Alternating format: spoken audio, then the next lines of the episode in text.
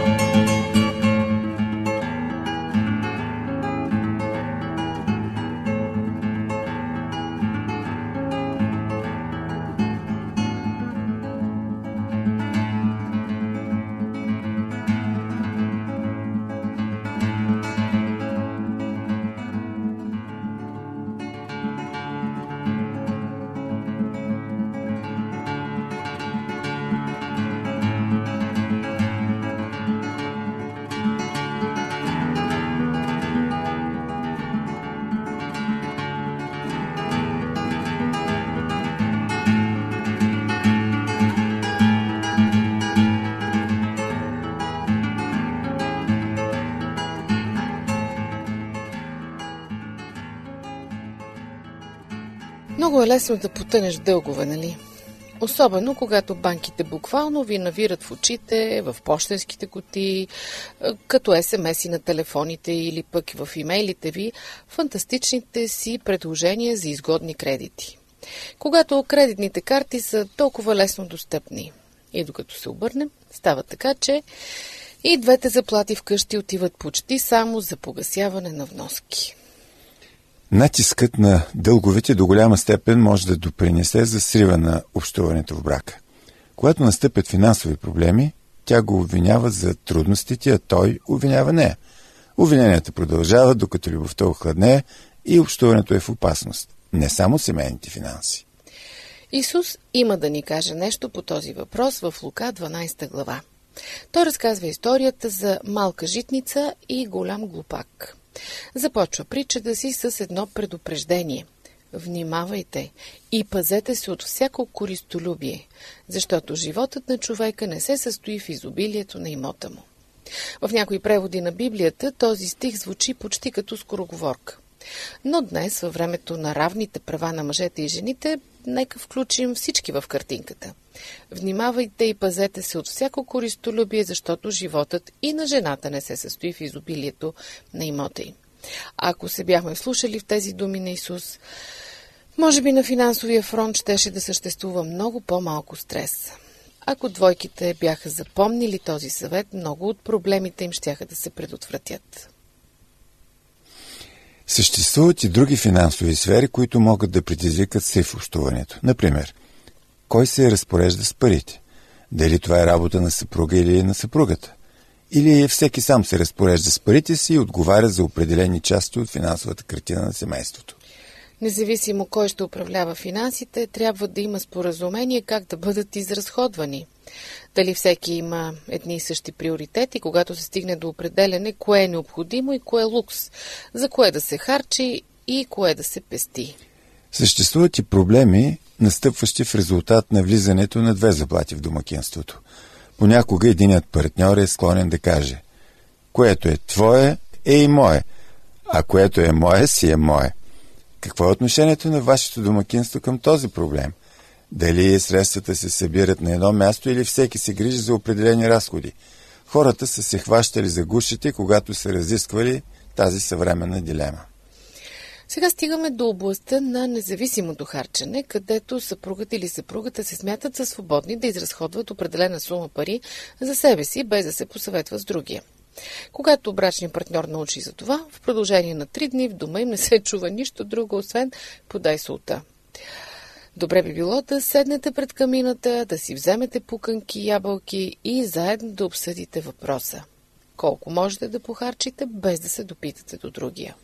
Е, какво да правите, когато настъпи срив в общуването в областта на парите и финансите? Това, което можете да направите е да общувате. Ако връзката ви страда от липса на общуване по финансови проблеми, отговорите съзнателно да отделите време и да се постараете да обсъдите въпросите, по които е възникнало несъгласие. Би било мъдро да ги обсъдите още преди брака, за да установите сферите на общи идеи и ценности по финансовите въпроси. Но ако е необходимо това да се случи след брака, въпреки всичко е важно да общувате и да се опитате да вземете правилно решение. В книгата си «Лудостта на парите» Голдбърг и Луис посочват, че ние или подражаваме, или заставаме против детските си преживявания, свързани с парите. Ако в детството си сме били бедни, за в бъдеще ще имаме определено отношение към парите. Същото е и ако в детството си сме били богати. Често пъти ще постъпваме или като родителите си, или ще се бунтуваме и ще постъпваме по точно обратния начин. Някои от нас са преживели този образец на поведение на много нива от начина ни на живот и навиците ни не само връзка с парите. Ние приемаме или реагираме на възпитанието си и на економическо ниво. Когато се стигне до управление на финанси, собствените ни темпераменти също могат да определят нашите реакции. Книгата «Лудостта на парите» посочва четири основни категории, към които хората спадат по отношение на парите. Първо – парите като сигурност, второ парите като свобода, трето парите като любов, четвърто парите като сила. Нека сега да обясним накратко всяко от тези категории. Преди това обаче, нека ви припомня, че най-бързият начин да се свържете с нас е по телефона. Номерът ни е 032 633 533. Това е семейна закуска. Аз съм Мира. Не смените частотата. Връщаме се след малко.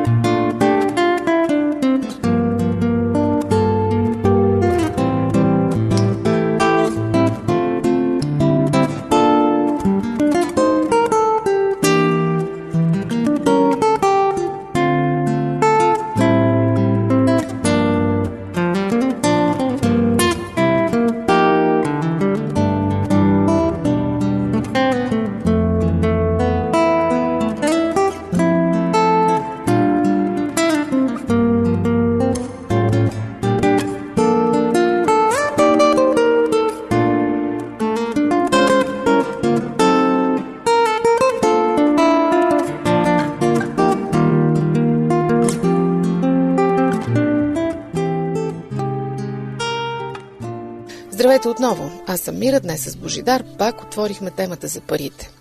Колкото и да не ни се иска, те така са окупирали ежедневието, мислите, разговорите ни, че ако не внимаваме, ако не се научим да ги поставяме на правилното място, могат буквално да ни погълнат, да съсипят мира и любовта у дома, да ни превърнат в озлобени хищници.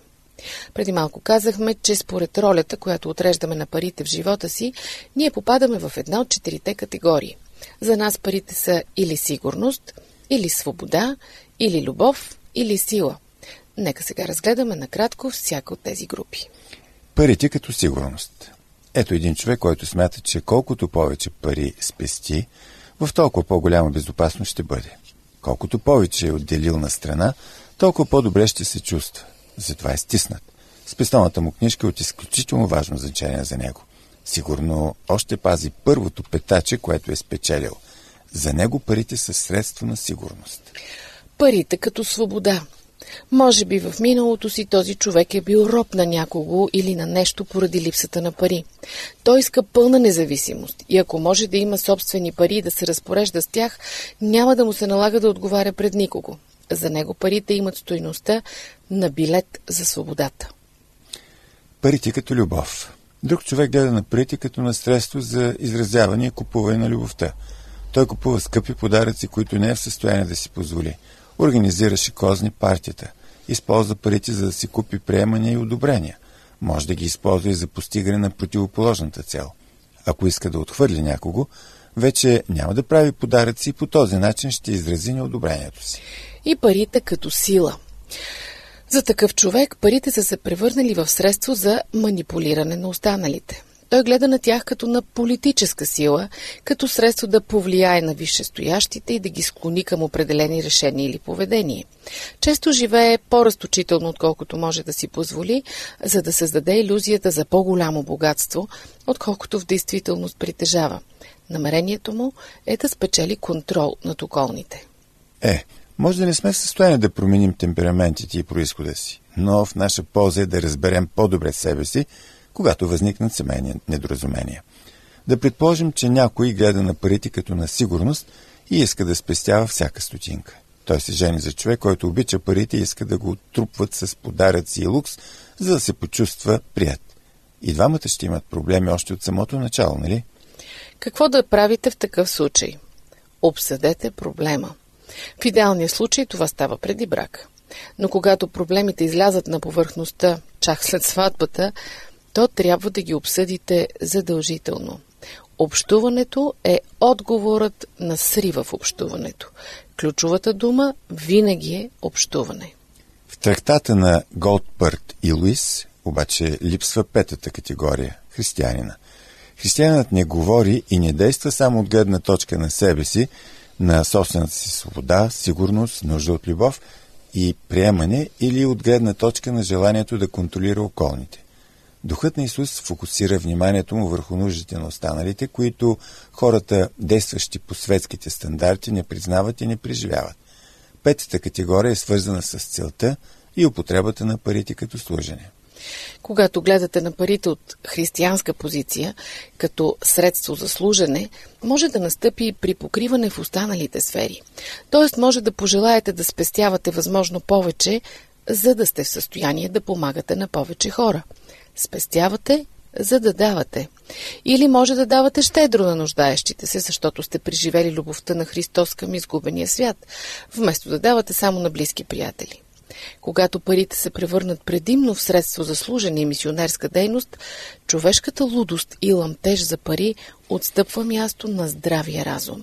Човекът, който е гледал на парите като на сигурност, може да прочете първото послание до Тимотей, 6 глава, 17 стих. На уния, които имат богатство на този свят, заръчва да не високоумстват, нито да се надяват на непостоянното богатство, а на Бога, който ни дава всичко изобилно да се наслаждаваме. Човекът, който е открил, че парите могат да са средство за служене, вече не вижда в тях своята сигурност. Вместо това се доверява на живия Бог. Човекът, който е гледал на парите като на свобода, може да прочете 2 Петрово 2.19. Там апостолът говори за Валам, който е бил лут на тема пари. Това казва той в стих 16. Валам бе изобличен за своето беззаконие, когато ням осел проговори с човешки глас и възпря лудостта на пророка. Валам е жертва на лудостта на парите. Но обърнете внимание на 19 стих. От каквото е победен някой, на това и роб става. Ако търся свобода от парите, според Библията, ще бъда роб, също като Валам. Истинската свобода идва от Христос и дъра, който Той ни предлага. А ако синът ви направи свободни, тогава вече наистина ще бъдете свободни. Човекът, който е гледал на парите като на любов, може да отвори книгата Песен на песните, 8 глава, 7 стих. Много води не могат угаси любовта, нито реките могат я потопи.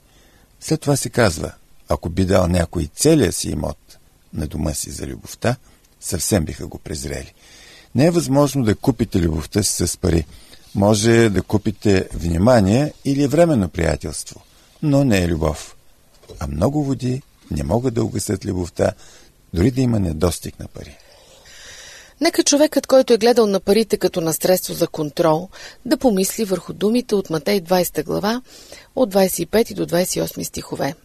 Там учениците са ядосани, защото се притесняват кой от тях е най-велик и най-голям. Опитват се така да подредят нещата, че всеки да изпревари другия. Но Исус знае какво става в сърцата им и има да им каже нещо. Но Исус ги повика и рече вие знаете, че управителите на народите господаруват над тях и големците им властват над тях. Но между вас не ще бъде така. Но който иска да стане големец между вас, ще ви бъде служител. И който иска да бъде първи между вас, ще ви бъде слуга. Също както и човешкият син не дойде да му служат, но да служи и да даде живота си откуп за мнозина. Християнинът няма нужда да контролира останалите, защото, както казва Исус, той е по-заинтересован да служи, отколкото да му служат. И така, ако не използвам парите си за контрол, ако не използвам парите си за да си купя любов, ако не ги използвам за да получа свобода или за да се подсигуря, тогава мога да ги използвам в служба на другите. Исус е великият пример в това отношение, защото знаете благодата на нашия Господ Исус Христос, че богат като бе, за вас стана сиромах, за да се обогатите вие чрез неговата сиромашия. Цитат от второто послание до Коринтините, 8 глава, 9 стих. Исус, най-богатият в Вселената, притежаващ добитъка по хилядите хълмове, както и огромните минни залежи, на когото се покланят всички ангели и непаднали светове, остави всичко и стана беден. Колко беден? Толкова, че нямаше къде глава да подслони. Толкова беден, че се роди в обор спас учениците си на открито и бе погребан в взет на заем гроб. Той стана най-бедният от бедните, за да можем ние да се обогатим чрез неговата бедност. Когато станем участници в неговия дух, не само с радост ще използваме парите и средствата си да му служим, но и ще го правим потикване от правилни мотиви. И така, най-добрият начин, по който можем да инвестираме парите си, е да ги вложим в служене на другите. Това другите включва, разбира се, и семейството ни. А ако първата ми мисъл, след като взема заплата е какво да купя, за да зарадвам любимите си хора, а не какво да купя, за да угодя на себе си, значи наистина съм влязла в Христовите обувки и съм научила най-големия урок. Скъпи приятели, още малко по тази тема след минути. В интернет ние сме на ваше разположение винаги, когато пожелаете. Сигурно вече знаете и нашия сайт awr.org, както и страницата ни във Facebook Адвентно радио България на Кирилица. Това е семейна закуска, аз съм Мира. Останете на тази частота.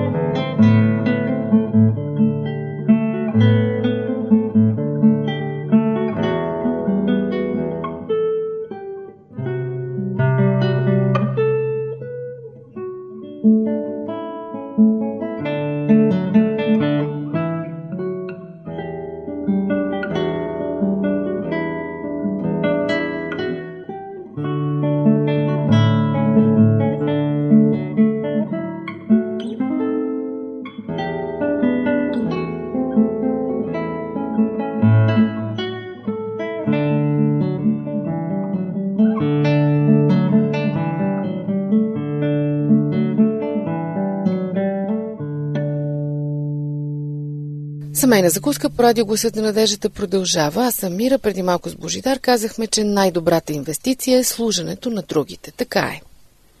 Парите са предназначени за служене. Така казва Господ. Мъдрият да не се хвали с мъдростта си. Силният да не се хвали с силата си и богатият да не се хвали с богатството си. Но който се хвали, нека се хвали с това, че разбира и познава мене, че съм Господ, който извършва милост, правосъдие и правда на земята. Четем в Еремия 9 глава 23 и 24 стихове. Точно това е единственото нещо, в което се крие цялата ви сигурност, свобода и любов в личната ви връзка с Исус Христос. Парите сами по себе си нямат по-голяма стоеност от пясъка с изключение на това, че служат за удовлетворяване на житейските нужди, за благословение на другите и за напредъка на Христовото дело. Разказва се историята за едно семейство, което трябвало да пренесе хиляди долари в брой с някакъв самолет от отдалечена местност до банката в града. Тъй като очаквали, че полетът ще трае само няколко часа, те тръгнали на път с стотиците хиляди долари в метални котии под седалките на самолета.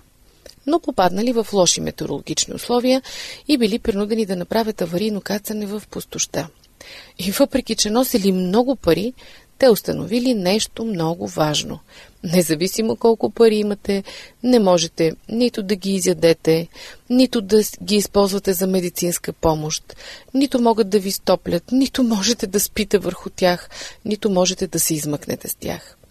Те установили истината, че сами по себе си парите нямат никаква стойност, не са по-ценни от пясъка. Нищо чудно, че писанието е толкова категорично в апела на Исус – не дейте си събира съкровища на земята, гдето молеци ръждай ги изяжда и гдето кръци подкопават и крадат. Но събирайте си съкровища на небето, гдето молеци ръждане ги изяжда и гдето кръци не подкопават, нито крадат. Защото гдето е съкровището ти, там ще бъде и сърцето ти. Когато става въпрос за парите, ако не споделяме Божиите приоритети, ще настъпи срив в общуването ни с Бог. Това се случи с богатия младеж, чиято история е записана в Матей 19 глава. Когато разбра как Бог гледа на парите, той си тръгна натъжен, защото интересът му към неговите притежания беше по-голям от интереса му към небесното царство. Може да нямате сребро и злато, но може да сте богати с интелигентност, талант и приятна външност или твърдост на характера. Каквито и да са богатствата ви, ако разчитате на тях вместо на Бога, ще настъпи срив в общуването и във връзката ви с Него. Където е съкровището ви, там ще бъде и сърцето ви. Не ви ли се струва, че Исус представя нещата отзад напред? Нима не би трябвало да каже, където е сърцето ти, там ще бъде и съкровището ти. Нека да проверим и този вариант като иллюстрация. Когато фондовата борса се срине, кой се притеснява повече? Човекът, който е инвестирал пари в нея или този, който не е? Отговорът е очевиден, нали? По същия начин, когато инвестираме нашите таланти и средства в Божията кауза, проявяваме жизнен интерес към Неговото дело, който не може да бъде споделен от хората, които не са направили подобна инвестиция. Не събирайте съкровища на земята. Не разчитайте на земното съкровище, независимо какво е то. Ако разчитате на Бога и всичките ви съкровища са принесени пред нозете му за служба от любов, той ще притежава сърцето ви. Защото където е съкровището ви, там ще бъде и сърцето ви. И така разбрахме ли кой е най-опасният глагол в речника? Правилно, глаголът искам. Колкото по-рядко го спрягаме, особено в първо лице единствено число, толкова по-щастлив семейен живот ще имаме. Да не запомним тази истина за винаги. До чуване до следващия път.